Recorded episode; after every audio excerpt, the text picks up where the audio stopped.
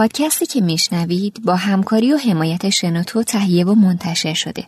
شنوتو پلتفرم به اشتراک گذاری فایل های صوتیه. شما می‌تونید پادکست ها یا فایل های صوتیتون رو توی شنوتو با دیگران به اشتراک بذارید یا به بیش از 400 هزار دقیقه فایل صوتی توی اون گوش کنید. اگه به پادکست یا کتاب های صوتی علاقه دارید بهتره حتما یه سری بهش بزنید. شنوتو.com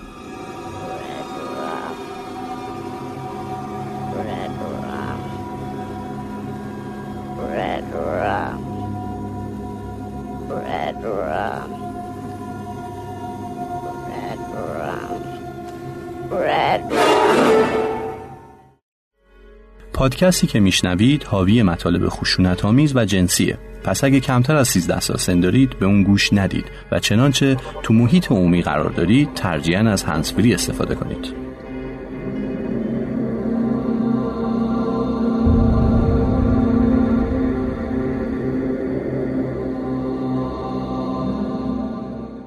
دسامبر 1989 و سپتامبر 1990 جسد چند مرد کنار بزرگراهای شمال و مرکزی فلوریدا پیدا شد.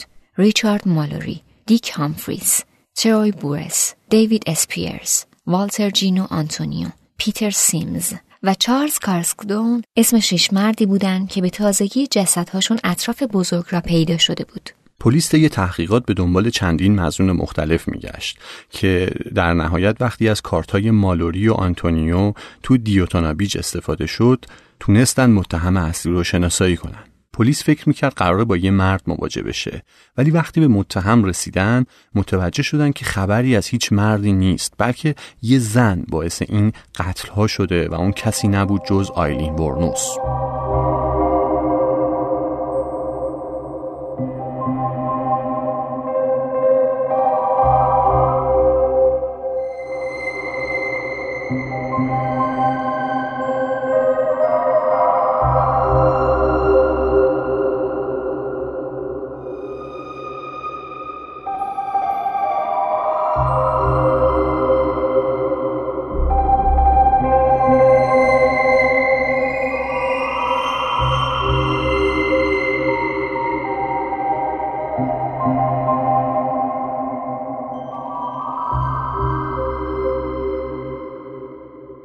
سلام من سمانه به همراه بهزاد با یه قسمت دیگه از پادکست ردرام در خدمتتون هستیم اگه قسمت های گذشته ما رو شنیده باشید می‌دونید که ما توی هر قسمت براتون داستانی از یک قاتل سریالی رو روایت می‌کنیم تو چند قسمت گذشته شما داستانهای بیجه، اد کمپر و تد باندی رو شنیدید. امروز زمان اون رسیده که یه قاتل سریالی جدید رو معرفی کنیم. یه قاتل سریالی زن به نام آیلین ورنوس. ورنوس با اسم آیلین کرول پیتمن توی روچستر میشیگان توی تاریخ 29 فوریه 1956 متولد شد. مادر اون دایان ورنوس 15 ساله بود که توی سوم ژوئن 1954 با لئون دیل پیتمن پدر آیلین ازدواج کرد. کمتر از دو سال بعد و دو ماه قبل از تولد آیلین دایان برای طلاق اقدام کرد.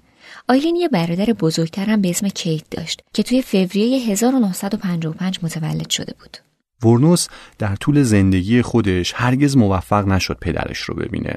چرا که قبل از تولد آیلین پدرش به جرم تجاوز و اقدام به قتل یه دختر هفت ساله راهی زندان شده بود. لئو پیتمن به عنوان یه اسکیزوفرن و برای جرمش علیه کودکان محکوم به حبس ابد شده بود. ولی اون نتونست این حکم رو تحمل کنه و توی سال 1969 خودش رو به دار آویخت. اما قبل از اینکه پدرش اونها رو ترک کنه در ژانویه سال 1960 این مادر آیلین یعنی دایان بود که فرزندای خودش رو رها کرد و فرار کرد. آیلین چهار ساله حالا مجبور بود برای ادامه زندگی خودش پیش پدر بزرگ و مادر بزرگش یعنی لاوری و بریتا ورنوس که به طور قانونی در 18 مارس 1960 کیت و آیلین رو به سرپرستی گرفته بودند بره و زندگی خودش رو اونجا ادامه بده. وقتی آیلین پاش به خونه پدر بزرگش باز شد تازه متوجه شد که هیچ مهر و محبتی توی اون خونه انتظارش رو نمی‌کشه و اون فقط یه عروسک برای لذت پدر بزرگش بود یکی از تفریحات پدر بزرگ الکلی آیلین این بود که توی کودکی اونو مورد تجاوز و ضرب و شتم قرار بده. یکی از رفتارهای وحشیانه پدر بزرگ آیلین این بود که وقتی می‌خواست اونو کتک بزنه مجبورش می‌کرد که لباساشو در بیاره. این رفتار وحشتناکی که پدر بزرگ آیلین نسبت به اون داشت باعث تاثیر وحشتناکی توی زندگی آیلین شده بود به طوری که وقتی به یازده سالگی می‌رسه توی مدرسه در ازای سیگار و مواد مخدر و غذا دست به فعالیت های جنسی می‌زد حتی توی یه مورد آیلین میگه پدر بزرگش اون رو به یکی از دوستهاش بابت مقداری پول فروخته یه روز تو سال 1970 وقتی که اون فقط 14 سال سن داشت توسط دوست پدر بزرگش مورد تجاوز قرار می‌گیره. این تجاوز باعث میشه که اون حامله بشه. آیلین چند ماه بعد بچه خودش رو تو خونه مادران بی ازدواج به دنیا آورد. هرچند هیچ وقت نتونست بچه خودش رو بزرگ بکنه چون به دلیل نداشتن صلاحیت لازم برای بزرگ کردن بچه اون رو ازش گرفتن و تحت سرپرستی کس دیگه ای قرار دادن. هیچ وقت مشخص نشد که بچه آیلین کجا زندگی می‌کنه و آیا موفق شد مادرش رو ببینه یا نه. چند ماه بعد مادر بزرگ آیلین بر اثر نارسایی کبد فوت کرد و اون به خاطر حامله شدن توی سن پایین از مدرسه اخراج شد. سرپرستی اون و برادرش از پدر بزرگش گرفته شد و به قیومیت دادگاه در اومدن. همین باعث شد وقتی آیلین به سن 15 سالگی رسیده بود پدر بزرگش اون از خونه بیرون بکنه. حالا آیلین هیچ چیزی برای خودش نداشت. برای همین مجبور میشه برای امرار معاش به روسپیگری روی بیاره و توی جنگلی که نزدیکی خونه قدیمیش قرار داشت ساکن بشه. آیلین برای مدتی تو این محدوده ساکن بود هرچند به دلیل ارتکاب جرمهایی مثل مستی در هنگام رانندگی یا تیراندازی از ماشین و همچنین به خاطر حاضر نشدن توی دادگاه محکوم شد. ولی تو سال 1976 آیلین تصمیم می‌گیره که زندگی خودش رو تغییر بده و از زندگی که در گذشته داشته فرار کنه. برای همین تصمیم می‌گیره به یه جای دیگه ای بره و زندگی خودش رو از نو بسازه. آیلین با هیچ های کردن خودش رو به فلوریدا میرسونه و توی اونجا با فردی به اسم لوئیس فل 69 ساله که یه تاجر موفق و مسئول یه باشگاه قایق بادبانی بود ملاقات می‌کنه. آیلین تصمیم می‌گیره که با فل ادامه زندگیش رو دنبال کنه برای همین اونا درست چند روز بعد از آشنایشون با همدیگه ازدواج می‌کنن و خبر ازدواجشون توی همه روزنامه های محلی ثبت میشه. اما گویا زندگی قرار نیست روی خوشش رو به آیلین نشون بده و بیشتر از همه این خود آیلین هست که دوست نداره زندگی خوبی رو داشته باشه. آیلین چند هفته بعد از ازدواجش به خاطر نزاع توی بار دستگیر میشه و به زندان میافته. حتی به محض ازدواج آیلین با فل به محض اینکه یه زندگی با عشق رو دنبال کنه یه زندگی با جنگ و دعوا رو شروع می‌کنن. کار به جایی می‌رسه که فل خونه رو ول می‌کنه و میره. حتی بعدتر آیلین میگه که فل رو با اساش می‌زده و همین باعث میشه که فل حکم بازداشت آیلین رو بگیره. آیلین وقتی شرایط رو سخت می‌بینه تصمیم می‌گیره دوباره به میشیگان برگرده. اما گویا باز آیلین قصد نداره آروم بشینه. اون تو 14 جولای 1976 در شهر آنتاریون میشیگان دستگیر میشه و به خاطر حمله و برهم زدن آرامش عمومی با پرتاب یه زنگ بار به سمت مرد بارمن محکوم میشه. و این باعث میشه که فل از آیلین به صورت رسمی جدا شه. آیلین و فل فقط نه هفته به عنوان زن و شوهر کنار هم زندگی کردند. 17 ژوئیه همون سال به آیلین خبر میدن که برادرش کیت در اثر سرطان مری درگذشته. رابطه کیت و آیلین خیلی عجیب بوده چون خود آیلین ادعا می‌کنه که تو بچگی با هم رابطه جنسی داشتن. به لطف مرگ کیت از بیمه عمر اون ده هزار دلار گیرش میاد.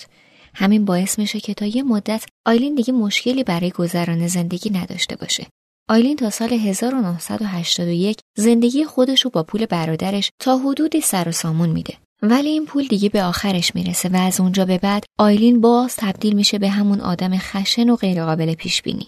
تو 20 می 1981 آیلین تو ادجواتر فلوریدا به جرم سرقت مسلحانه از یه فروشگاه اونم فقط به خاطر دزدیدن دو بسته سیگار و 35 دلار دستگیر و محاکمه میشه. اون تو 4 می 1982 به زندان میفته و در 30 ژوئن 1983 آزاد میشه. اما آزاد شدن از زندان باعث نمیشه که آیلین دست از کارهاش برداره. اون حتی از قبل هم جسورتر و پرکارتر شده بود.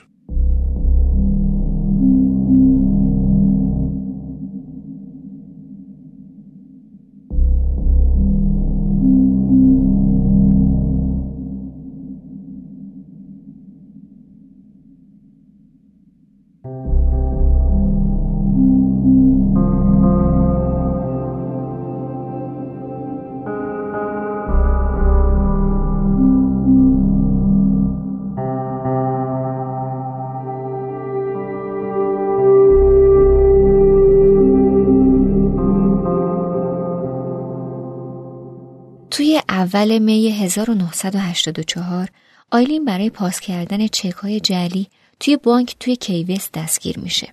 سی نوامبر 1985 اون به عنوان مظنون توی سرقت اسلحه و مهمات توی پاسکو فلوریدا شناخته شد.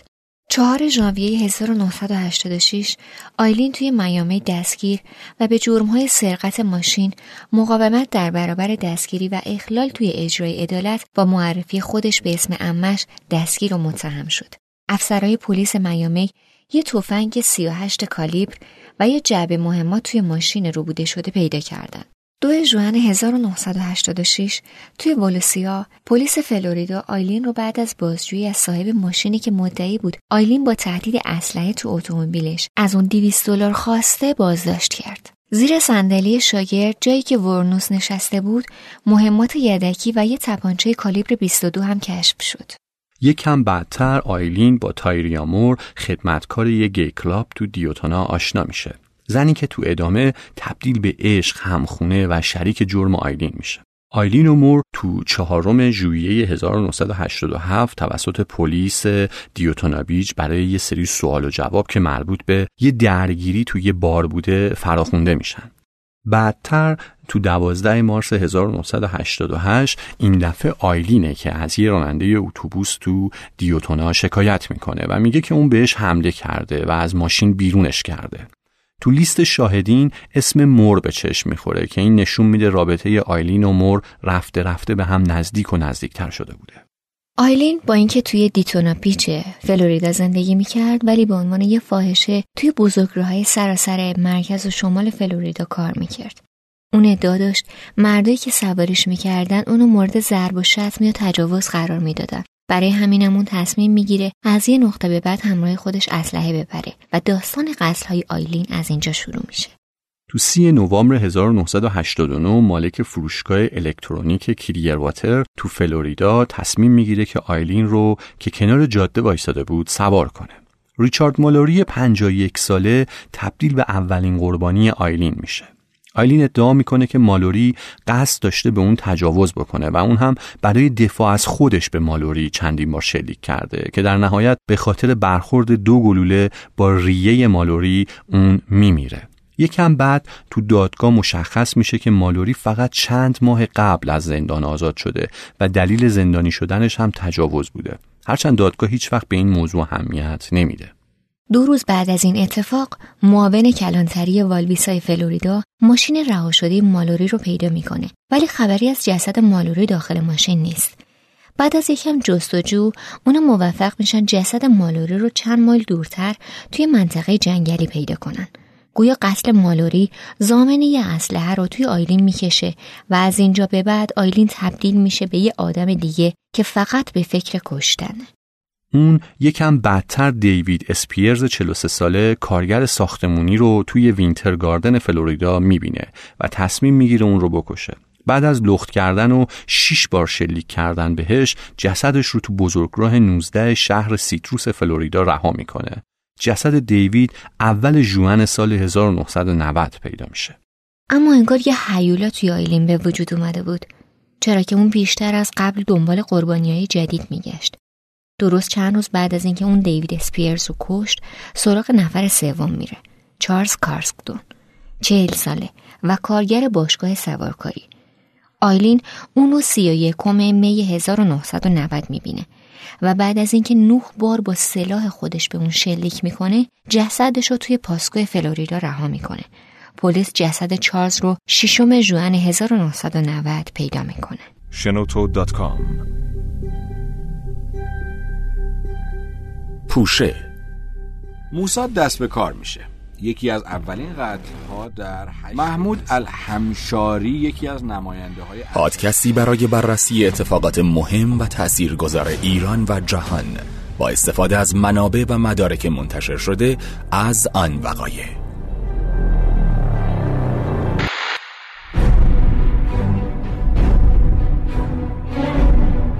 تاریخ خانه تاریخ. پادکستی برای تاریخ ایران تا های مهم ملی در برهی از تاریخ کهن و معاصر ایران بررسی شوند. علا با بعضی از تغییراتی که به خاطر انقلاب سفید شاه شکل می گرفت دنیس رایت می نویسه وقتی سال 1963 به ایران اومد و استوارنامه سفارتش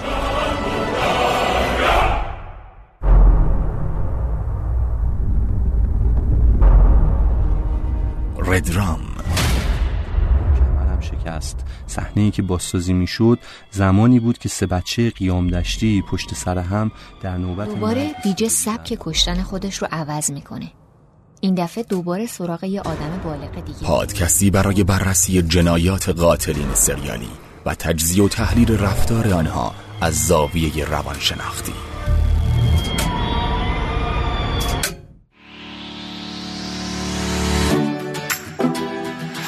مبل قرمز. پادکستی برای بررسی روابط زناشویی با حضور روانشناسان خبره و بررسی موضوعات چالش برانگیز در زندگی مشترک.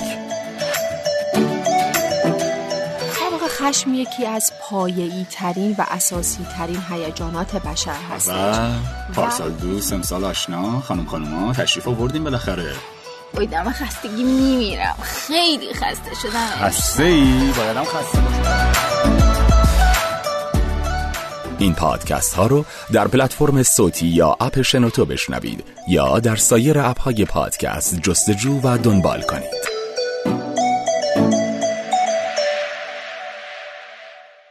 شکار بعدی آیلین پیتر سیمز 65 ساله بود. اون که برای انجام مأموریت جوپیتر فلوریدا رو به مقصد نیوجرسی ترک کرده بود تو مسیر با آیلین برخورد می‌کنه و سرنوشتش مثل بقیه قربانی های آیلین میشه. ولی برعکس بقیه قربانی ها هیچ وقت جسد اون پیدا نمیشه. آیلین ماشین پیتر رو میدزده. شاید یکی از اشتباهات بزرگ آیلین به عنوان یک قاتل سریالی دزدیدن وسایل قربانی هاش باشه. اون بعد از هر بار کشتن افراد کارت های شناسایی همچنین کارت های اعتباری اونها رو همراه با خودش میبرده و حتی از اونها استفاده هم می‌کرده. درست برعکس کارهایی که اد کمپر و تد باندی می‌کردند. قربانی های بعدی آیلین دیک هامفریس، تروی بورس و والتر جینو آنتونیو بودن. که همگی بین تاریخ 31 ژوئیه تا 19 نوامبر 1990 با روش های یکسانی کشته شدند. یعنی شلیک چند گلوله به بدن، پیدا شدن جسد کنار جاده یا جنگل و ناپدید شدن ماشین های قربانی ها. تو نگاه اول این قتل بیشتر شبیه دزدی یا زورگیری به نظر می‌رسه که توسط چند نفر انجام شده. به همین خاطر پلیس بیشتر از همه توجه خودش رو به سمت باندهای خلاف می برده و فعالیت گروه های اینچنینی رو زیر نظر می گرفته. گفتیم که آیلین عادتی داشته که وسایل قربانی خودش رو میدوستیده. از لوازمی مثل ساعت تا کارتای اعتباری و حتی ماشیناشونو. همین هم در نهایت باعث شد که گیر بیفته. چهارم ژوئیه 1990 آیلین و مور با ماشین پیتر سیمز تصادف می‌کنن. بعد از تصادف کلی شاهد آیلین و مور رو با هم می‌بینن که از ماشین پیاده میشن و فرار می‌کنن. همین باعث میشه که پلیس حالا اسم و حتی چهره این دو نفر رو داشته باشه. پلیس علیه آیلین و مور یک کمپین رسانه‌ای راه میندازه و در حین جستجو پلیس به اموال قربانی های آیلین می‌رسه. که به عنوان وثیقه تو مغازه ها به امانت گذاشته شده بودند. پلیس بعد از بررسی اثر انگشت های داخل ماشین و روی این وسایل به آیلین می‌رسه. پلیس خیلی کار سختی نداشت چون که به لطف پرونده های کیفری که آیلین تو فلوریدا داشت اثر انگشت اون قبلتر هم تو پایگاه پلیس فلوریدا ثبت شده بود برای همین به راحتی اون به عنوان متهم شناسایی شد همین باعث میشه که نهم ژانویه 1991 آیلین به جرم قتل توی ولوسیا دستگیر بشه. چند روز بعد هم مور توی اسکرانتون پنسیلوانیا دستگیر میشه. به محض دستگیری مور پلیس به اون فشار وارد می‌کنه که اگه می‌خوای به قتل متهم نشی باید با ما همکاری کنی. مور هم از ترس اینکه ممکنه متهم به چندین قتل بشه تصمیم می‌گیره با پلیس فدرال همکاری کنه. اون موافقت می‌کنه که در گرفتن اعتراف از آیلین همکاری کنه و در عوضش مسئولیت قضایی به اون داده بشه. انعطاف پلیس جلوی مور بیشتر به خاطر این بود که پلیس هنوز توانایی این رو نداشت که آیلین رو به قتل متهم کنه چون مدارک قابل استناد نبودن. مور به فلوریدا برمیگرده و شروع می‌کنه با آیلین تماس گرفتن و از اون خواهش می‌کنه که تمام جزئیات رو بگه تا اون رو از این مخمسه نجات بده. بعد از چهار روز تلفنی صحبت کردن آیلین در نهایت 16 ژوئیه 1991 به چندین قتل اعتراف می‌کنه ولی همیشه ادعا می‌کنه این قتلها فقط برای دفاع از خودش در برابر تجاوز این افراد بوده. حالا پلیس دلایل محکمی برای محاکمه آیلین داره. یک سال میگذره و توی چهاردهم ژانویه 1992 آیلین رو برای قتل ریچارد مالوری به دادگاه می‌برن.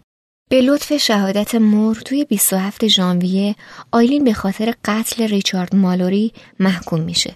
دادگاه که در جریان بود روانپزشکان برای دفاع از آیلین شهادت دادند که اون از لحاظ ذهنی ناپایداره و از اختلال شخصیت مرزی و اختلال شخصیتی غیر اجتماعی رنج می‌بره که باعث ایجاد یه جور روانپریشی توی آیلین میشه ولی این دفاعیات هیچ کمکی به آیلین نمی‌کنه و اون چهار روز بعد به اعدام محکوم میشه 31 مارس 1992 آیلین هیچ اعتراضی برای قتل دیک هامفریز، تروی بورس و دیوید اسپیرز نکرد و گفت که می‌خواد با خدا روبرو بشه.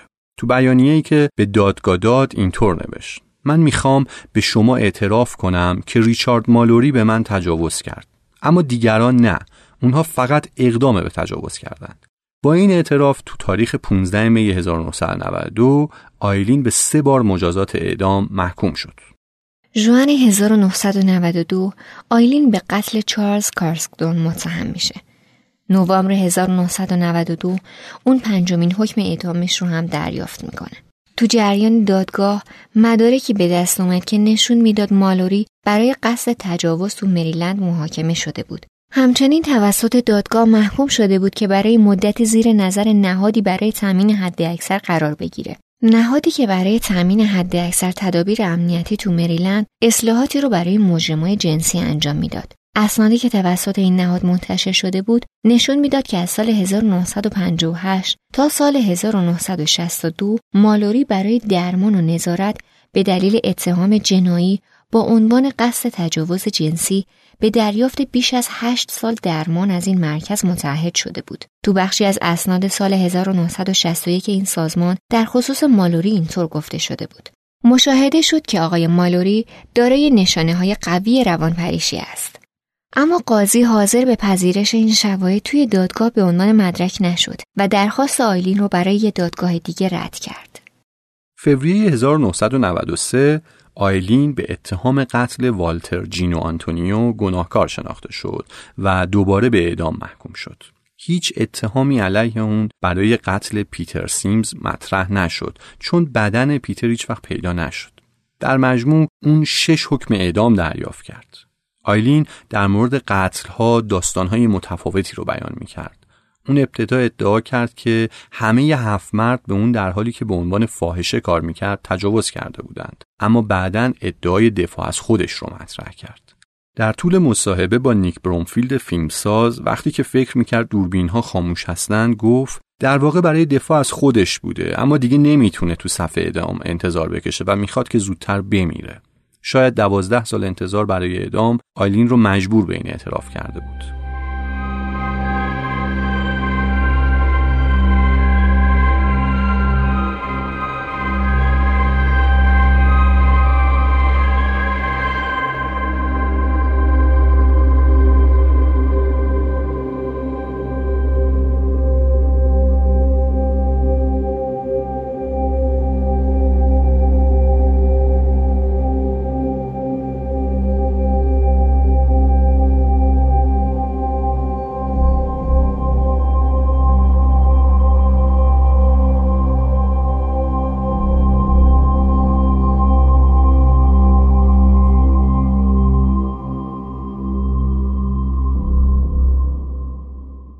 آیلین تو چکلیست اختلالات فکری و روانی نمره 32 از چهل رو آورده بود. این چکلیست شامل 20 تا سواله که شامل رفتارهای بین فردی و بین افراده و شامل نمرات صفر تا دوه که متناسب با جواب فرد این نمرات داده میشه و بر اساس این امتیازات امتیاز چهل بالاترین نمره برای فرد می‌تونه باشه بسته به موقعیت مکانی و دیدگاه های تحقیقی امتیازات بالاتر از 25 یا 30 مطابق معیارهای روانشناسی فرد رو روانپریش نشون میده هرچند این نتایج هیچ وقت دادگاه رو قانع نمی‌کنه. تجدید نظر آیلین تو دادگاه عالی ایالات متحده در سال 1996 رد شد. سال 2001 اون اعلام کرد که هیچ اعتراضی علیه حکم اعدامش نمی‌کنه. اون به دادگاه عالی فلوریدا دادخواستی داد که از حق اخراج مشاور حقوقی خودش استفاده می‌کرد تا تمام تجدید نظرها رو متوقف کنه. اون گفت من مثل یک تیکه یخ اونا رو کشتم و ازشون دزدی کردم. دوباره همین کار رو انجام میدم. شانسی برای زنده نگه داشتن من به هر شکل وجود نداره. چون دوباره می‌کشم. نفرت تو وجودم جاریه. من از شنیدن اینکه میگن اون دیوونه است حالم به هم می‌خوره. من بارها و بارها مورد ارزیابی قرار گرفتم. من با صلاحیت و سلامت عقل سعی می‌کنم حقیقت رو بگم. من کسی هستم که به شدت از زندگی انسانی متنفره و دوباره دست به کشتن می‌زنم. یکی از وکلای آیلین استدلال کرد به دلیل فشار زیادی که آیلین تا این مدت تو زندان متحمل شده این تقاضا رو رد کرده و اون اصلا در حالت عادی خودش نبوده طبق قوانین آیلین برای دادن همچین درخواستی باید بتونه تست شایستگی عقلی رو بگذرونه. بعد از اینکه این تقاضا رو آیلین مطرح می‌کنه جب بوش فرماندار فلوریدا سه روانپزشک رو برای مصاحبه 15 دقیقه‌ای با آیلین میفرسته. تست شایستگی مستلزم اینه که روانپزشکا متقاعد بشن که فرد محکوم می‌دونه که داره میمیره و برای کدوم جرم و جنایت قرار اعدام بشه. نتیجه این شد که هر سه روانپزشک تشخیص دادن که اون ذهن مناسبی برای اعدام داره آیلین بعدها مسئولین زندان رو به سوء استفاده متهم کرد. آیلین اونا رو متهم کرد که غذاشو خراب می‌کنن. روی غذا توف می‌کنن. سیب زمینی رو که توی خاک پخته شده به اون میدن و روی غذاش ادرار میریزن. اون گفتگوهایی رو شنیده بود که به این نتیجه رسونده بودش که اونا تلاش می‌کنن تا من از دست اونا گوشگیر بشم و قبل از اجرای اعدام خودکشی کنم و مایل بودن تا قبل از اعدام به من تجاوز کنن. آیلین به چیزای دیگه هم اعتراض داشت. بازرسی های بدنی، محکم بستن دستبند به شکلی که هر وقت از سلولش خارج می‌شد مچ دستش کبود می‌شد. لگت زدن به در، چک کردن پنجره ها به صورت مداوم توسط مسئولین زندان، فشار کم آب، کپک روی دوشک و متلک جنسی انداختن نگهبانا. آیلین چندین بار دوش گرفتن و خوردن غذا رو تحریم کرده بود اینطور که خودش میگه اون وقتا شکمم قارقور می‌کرد و من فقط از طریق سینک سلول حموم می‌کردم. وکلای آیلین می‌گفتند خانم ورنوس واقعا فقط می‌خواد درمان مناسب و رفتار انسانی رو تا روزی که اعدام میشه دریافت کنه. همینطور استدلال می‌کردند اگر اتهامات او سندیتی نداشته باشه پس او به وضوح متوهمه در حالی که شما به اون چی که اون نوشته اعتقاد دارید. تو مراحل نهایی فرایند تجدید نظرش چند مصاحبه با برونفیل انجام داد توی مصاحبه آخرش مدت کمی قبل از اعدام اون ادعا کرد که ذهنش تحت فشار صوتی کنترل میشه تا اون ظاهرا دیوانه بشه و مرگ قریب الوقوع خودش رو با بردن توسط فرشته ها توی سفینه توصیف می‌کرد. آیلین به برونفیلد گفت شما منو بدبخت کردید. جامعه، پلیس ها و سیستم. زنی که مورد تجاوز قرار گرفته بود اعدام شد و برای کتاب ها و فیلم ها و این مزخرفات استفاده شد. کلمات نهایی اون تو مصاحبه تصویری این بود. از جامعه به خاطر سرویس کردن دهنم بسیار متشکرم. آیلین اول این ویدیو میگه پلیس بوده که باعث شده اون دست به این جرایم بزنه. چون وقتی اون اولین قتلش رو انجام داده انقدر اثر انگشت از خودش توی کل ماشین جا گذاشته بود که بتونه هر فردی رو قانع کنه که اون متهمه. I'm all right with it, but like I said, remember, tell, let them know that I know that The cops knew who I was. After Richard Mallory died, I left prints everywhere and they covered it up. And let me kill the rest of those guys to turn me into a serial killer. I know they did. Because I was no professional serial killer or anything. I'm a murderer or whatever you want to call it, you know. در نهایت آیلین ورنوس نهم اکتبر 2002 به اتاق مرگ برده شد. اون برای آخرین وعده غذاییش یک KFC رو انتخاب کرد. آخرین کلماتش قبل از اعدام عبارت بودند از آره فقط می‌خوام بگم که من دارم غرق میشم و من برمیگردم. مثل روز استقلال با عیسی خواهم اومد. توی ششم جوان همراه با سفینه بزرگ همه برخواهیم گشت. من برمیگردم. من برمیگردم. 9 و 47 دقیقه صبح آیلین ورنوس درگذشت. اون دهمین زن در ایالات متحده بود که بعد از اینکه دادگاه عالی در سال 1976 ممنوعیت مجازات اعدام رو لغو کرد اعدام شد و دومین زنی بود که در فلوریدا اعدام شد بعد از اعدام بدن آیلین سوزونده شد و خاکسترش توسط یکی از دوستای کودکیش به زادگاهش میشیگان برده شد و زیر درختی دفن شد. اون درخواست کرده بود که آهنگ کارناوال ناتالی مرچنت رو تو مراسم تشییعش پخش کنن. ناتالی مرچنت در مورد این سوال که چرا آهنگ اون در طول مراسم آیلین پخش شده تو مستند زندگی و مرگ یک قاتل سریالی اینطور گفته.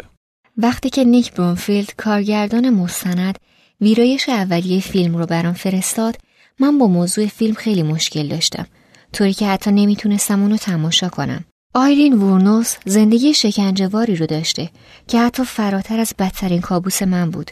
تا وقتی که به من گفتن که آیلین توی زمان انتظارش برای اعدام ساعتهای زیادی رو به گوش دادن به آلبوم تایگر لیلی من گذرانده و خواستار پخش آهنگ کارناوال توی مراسم تشییع جنازه خودش شده بود که من این اجازه رو دادم. این خیلی عجیب و غریبه که فکر کنید موسیقی من وقتی که اون رو ساختم به کجاها رفته و کجاها پخش شده. اگه این موسیقی به اون آرامش داده من باید سپاسگزار باشم.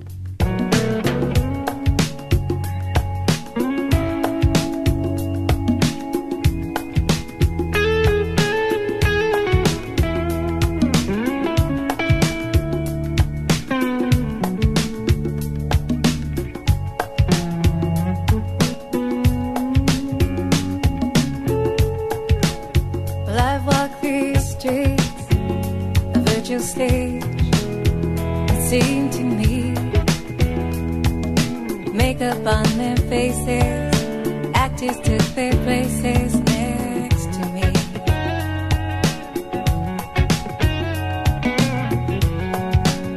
Life I've walked these streets in a carnival of sights to see. All the cheap thrill seekers, vendors.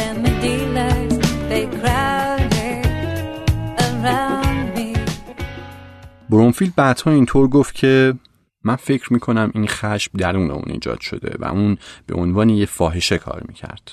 من فکر می‌کنم آیلین تو برخوردهایی که تو جاده ها با اون شد خطرات زیادی رو تجربه کرد و من فکر می‌کنم که این خشم فقط از درون اون بیرون اومد و بالاخره منفجر شد.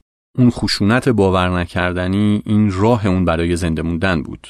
من فکر می‌کنم آیلین واقعا معتقد بود که برای دفاع از خودش آدم کشته.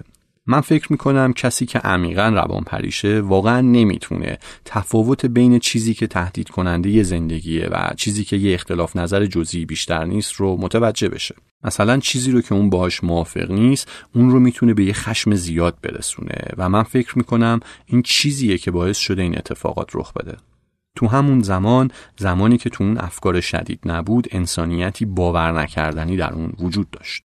بعد از مرگ آیلین کتاب، فیلم، مستند، موسیقی و حتی اپراهای زیادی در خصوص آیلین نوشته و اجرا شد. از بین کتاب ها می‌تونیم به کتاب هدف نابودی سو راسل روزنامه نگار اشاره کنیم که سال 2002 منتشر شد. کارمند FBI رابرت رسلر از آیلین به اختصار توی زندگی نامش که حاصل 20 سال کار با FBI بوده نام می‌بره. اون خیلی از قاتلای زن سریالی صحبت نمی‌کنه. چرا که اونها به جای اینکه به طور متوالی دست به قتل بزنن تمایل به کشتنهای پراکنده دارن. اون ورنوس رو تنها مورد استثنا نام می‌بره.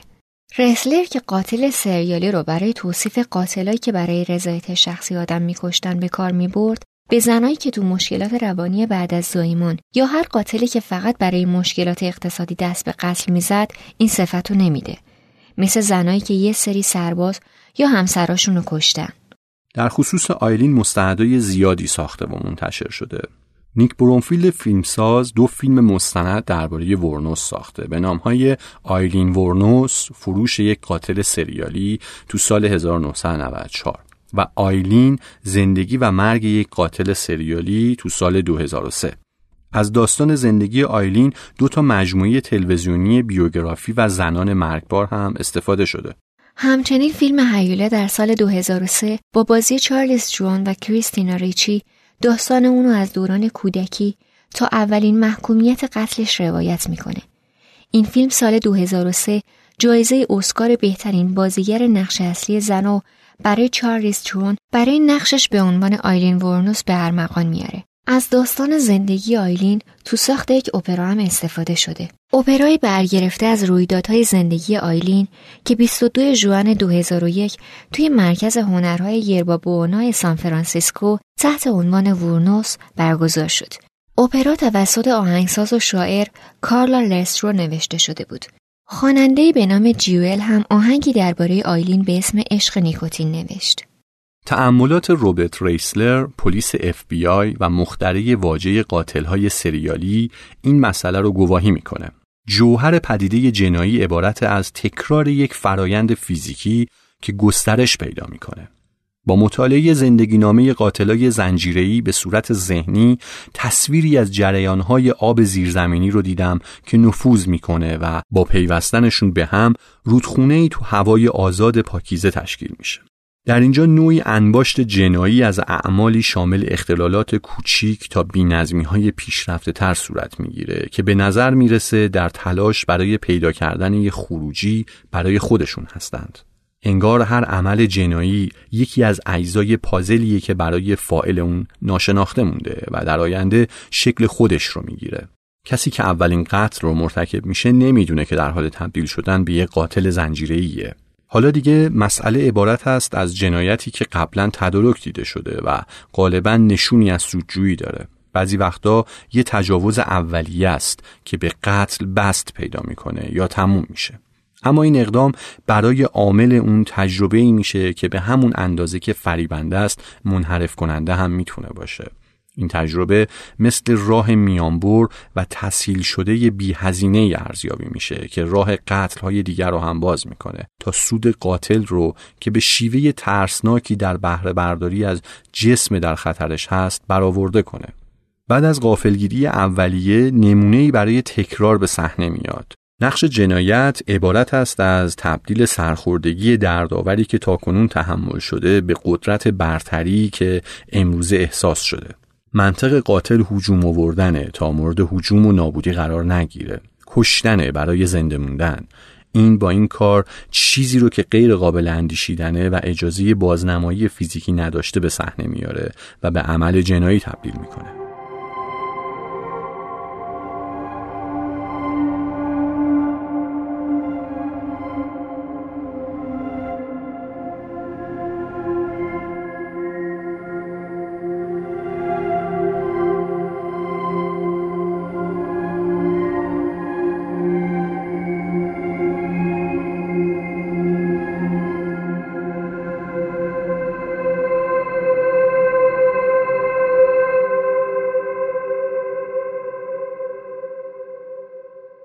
پایان این قسمت از ردرام رسیدیم. ممنون که تا اینجا ما رو شنیدید.